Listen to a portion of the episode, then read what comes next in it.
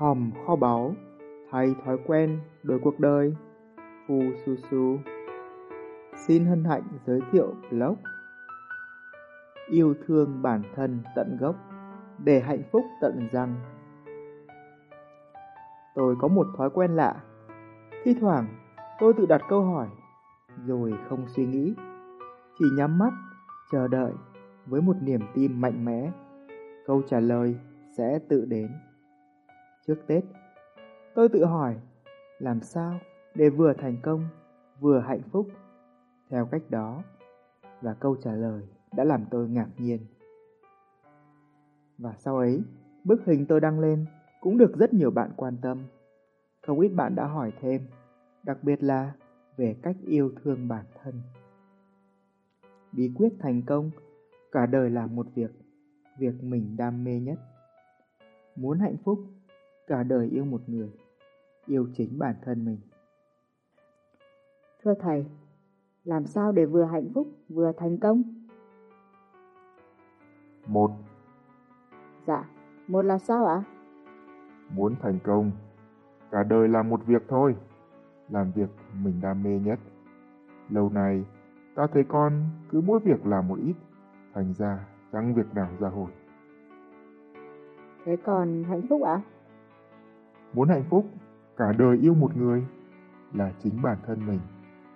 Ta thấy con cứ chán người này chuyển qua người kia, mà chẳng nhận ra là mình phải yêu bản thân mình trước. Khi mình làm cho mình được hạnh phúc, thì ai đến với mình, mình cũng hạnh phúc thôi.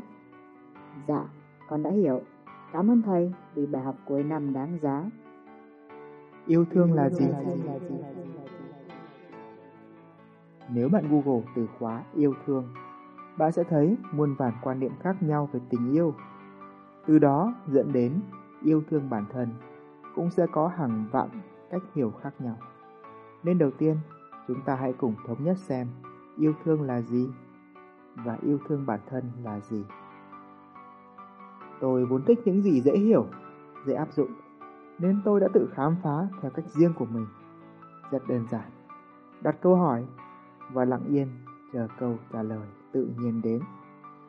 Tôi đã hỏi ngược lại, khi không yêu thương mà oán ghét ai đó thì người ta sẽ có biểu hiện như thế nào? Khi chưa gặp người ấy thì họ tất nhiên sẽ không muốn gặp. Nếu lỡ gặp người ấy thì họ sẽ bực bội. Trời, hôm nay xui tận mạng. Khi gặp mà thấy người đó đau khổ, có lẽ họ sẽ vui lắm. Và ngược lại, nếu thấy người ấy hạnh phúc thì họ sẽ đau khổ. Sau khi gặp xong, họ về nhà, có thể họ sẽ mất ngủ vì những kế hoạch khiến cho người kia đau khổ. Nói chung là có muôn vàn biểu hiện khi oán ghét một ai đó và chung quy lại sẽ là một từ đau khổ. Bạn cảm thấy đau khổ vì người đó, bạn tìm mọi cách để người đó đau khổ. Mở ngoặc có thể là để họ hiểu cảm giác đau khổ mà bạn đang phải chịu đựng. Đóng ngoặc. Lật ngược lại, bạn cũng sẽ thấy có muôn vàn biểu hiện khi yêu thương một ai đó. Và chung quy lại thì sẽ là một từ hạnh phúc. Bạn cảm thấy hạnh phúc vì người đó và bạn sẽ làm mọi cách để người đó được hạnh phúc. Yêu thương bản thân là gì?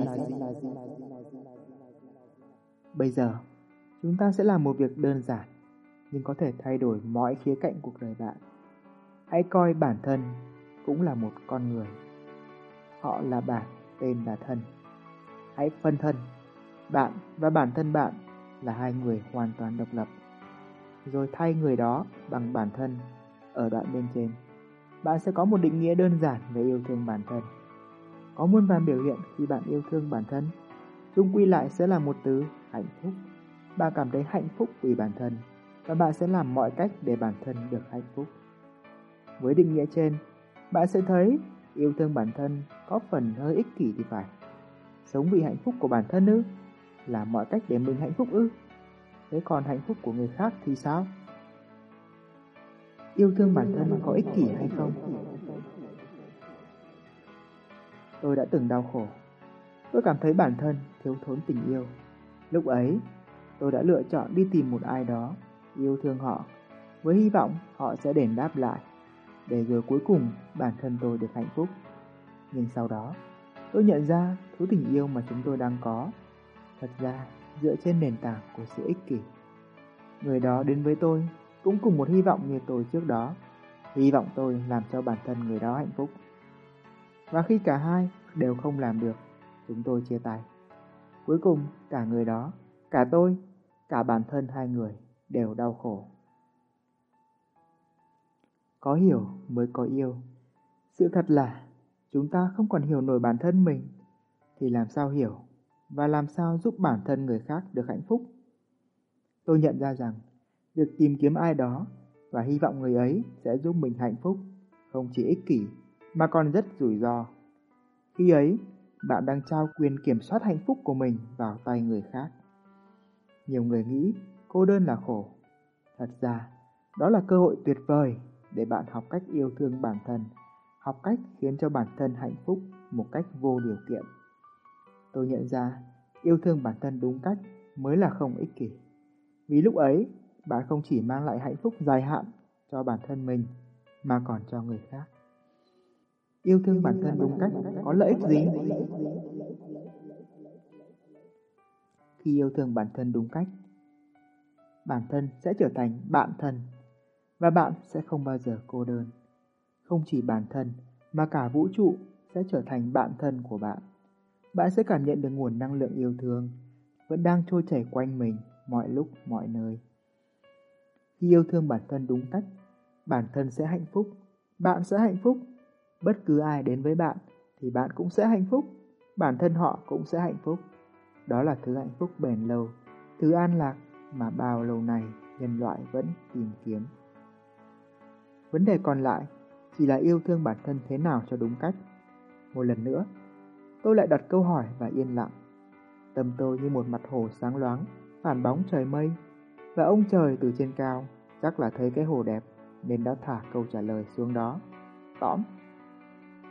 Yêu thương bản thân và yêu thương cái gì vậy?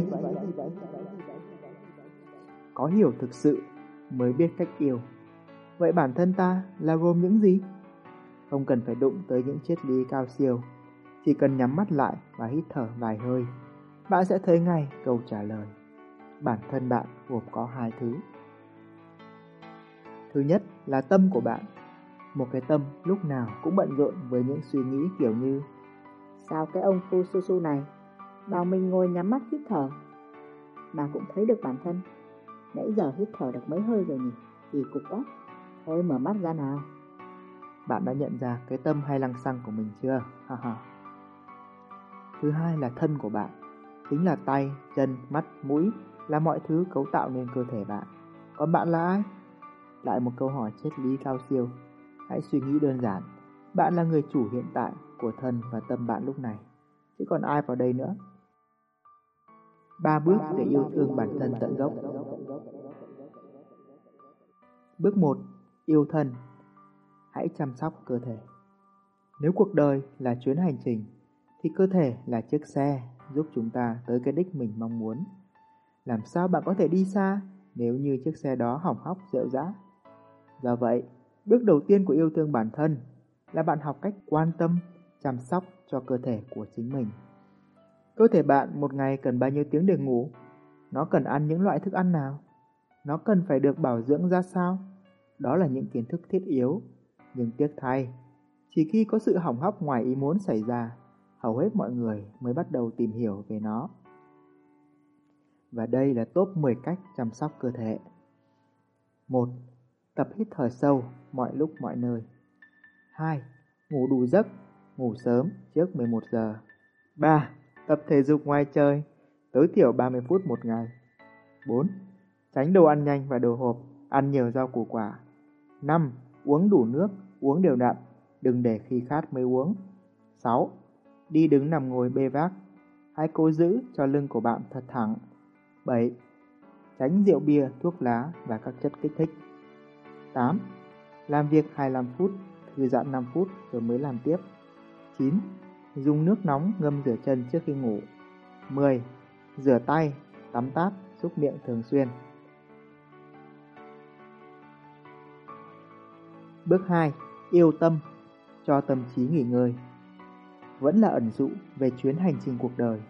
Nếu như thân là kết cấu bên ngoài của chiếc xe, thì nội thất bên trong sẽ là tâm. Trong đó, bánh lái là suy nghĩ, còn động cơ là cảm xúc. Chúng cũng cần được chăm sóc, được bảo dưỡng. Ấy thế mà, hầu hết mọi người không làm điều này. Họ liên tục bắt tâm làm việc, nghĩ hết chuyện này qua chuyện khác. Bánh lái cứ xoay như trong chóng, chiếc xe chạy hết chỗ này, tới chỗ kia. Thì quá mệt mỏi. Họ nghỉ ngơi bằng cách coi smartphone, mà không biết rằng tâm trí luôn khát khao sự tĩnh lặng. Và đây là top 10 cách chăm sóc tâm trí. 1. Hãy tập thiền và dành thời gian tĩnh tâm hàng ngày. 2. Tập thói quen làm từng việc một và làm việc quan trọng trước. 3. Tập trung vào thứ mình muốn thay vì thứ mình không muốn. 4. Hãy tìm ý nghĩa tích cực cho mọi chuyện xảy ra với bạn. 5. Học cách tha thứ cho bản thân và cho mọi người. 6. Biết ơn và trân trọng những gì mình đang có. 7. Kết bạn với những người lạc quan, có tư duy tích cực. 8. Viết nhật ký thành thật về những gì diễn ra mỗi ngày. 9. Luôn tự nhắc bản thân, mọi thứ rồi cũng sẽ qua. 10. Luôn mỉm cười, cười với mình, cười với người, cười với đời. Bước 3. Yêu người. Hãy giúp người khác làm hai bước trên. Hai người đau khổ ngồi lại với nhau tâm sự. Có thể họ sẽ bớt khổ, nhưng bớt khổ nghĩa là vẫn còn khổ. Còn hai người hạnh phúc kết nối, giống như hai dòng sông xuôi dòng. Họ sẽ cộng hưởng hạnh phúc, họ sẽ cùng nhau làm nên những điều ý nghĩa hơn, to lớn hơn, họ sẽ cùng ra biển lớn. Đó là lý do mà chúng ta có bước số 3 này. Hãy hình dung đến một thế giới mà ai cũng biết yêu thương bản thân họ đúng cách. Ai cũng có một cơ thể khỏe mạnh và đáng yêu, ai cũng có một tâm trí bình an sáng suốt. Lúc ấy, người ta đến với nhau để cùng cộng hưởng hạnh phúc, chứ không phải để bòn rút hạnh phúc của nhau hay để làm nhau đau khổ. Tất nhiên, ngày ấy vẫn còn xa lắm, song chúng ta vẫn phải nỗ lực thôi. Đầu tiên, hãy cứ học cách yêu thương bản thân mình trước đã. Làm sao cảm thấy hạnh phúc một cách vô điều kiện là may mắn lắm rồi. Còn giúp người khác ư? Hãy share cho họ clip này để họ nghe mà nhận ra rằng phải yêu thương bản thân trước là đã tốt lắm rồi. Một lần nữa, cảm ơn bạn. Mọi thứ đều có thể, vấn đề là phương pháp. Fususu. Su